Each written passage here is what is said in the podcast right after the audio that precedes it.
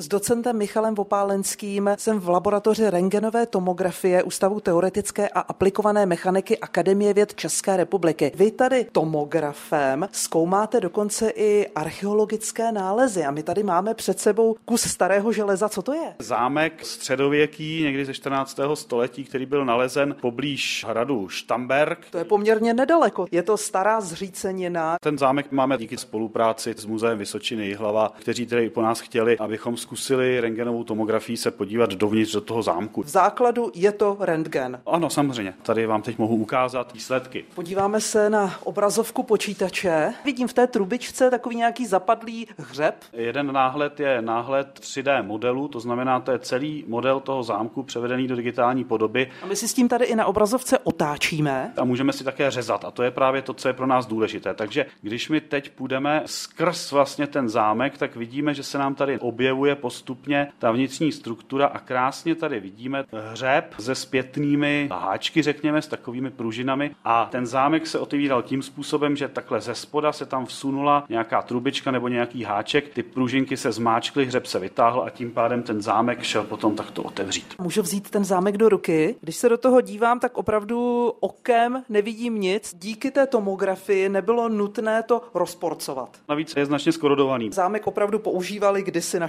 Štamberku. Na takovém hospodářském dvorci, který byl u toho hradu nedaleko a tam byl taky ten zámek nalezen. Můžu se podívat na ten tomograf? Samozřejmě. Těžké dveře, vidím velký stroj. Každopádně je to úplně jiné než CT, které známe z nemocnice. Ono totiž v tom CT v nemocnici jsme limitováni tím, že ten pacient při tom vyšetření musí být v klidu. Kolem něho se otáčí rengenka detektor, kdežto zde máme detektor a rengenku fixní a rotujeme právě tím objektem. Když to popíšu, je to velký stůl velikosti nějakých 2,5 krát 2,5 metru. Jsou na tom různé kolejnice, dlouhé šrouby. Z té rengenky tedy se takovým kuželem e, šíří ten rengen, prochází tím měřeným objektem a dopadá na detektor. To je taková ta obrazovka tam vzadu, nebo ta deska. Ano, přesně tak. Když jste tady třeba zkoumal ten e, kovový zámek, byl v té trubici, seděl jste vedle u počítače a tam vám naskakovaly ty řezy. Jednotlivé rengenové snímky. Ty snímky jsem potom vzal, bylo jich dohromady 2720, 2720 727, aby byl úplně přesný. A ze všech těchto snímků se potom vypočítal ten model, na který jsme prvé koukali. Vrátíme se zpátky do tiší kanceláře. Archeologické nálezy, to je to hlavní, na čem eh, s tím tomografem pracujete. Hlavním předmětem naší činnosti je vlastní výzkum a to je výzkum právě těch rengenových metod a zobrazování. Takže v podstatě ten přístroj nadále vylepšujete. Samozřejmě, ten předmětem neustálého vývoje. Stelče Irena Šarounová, Český rozhlas.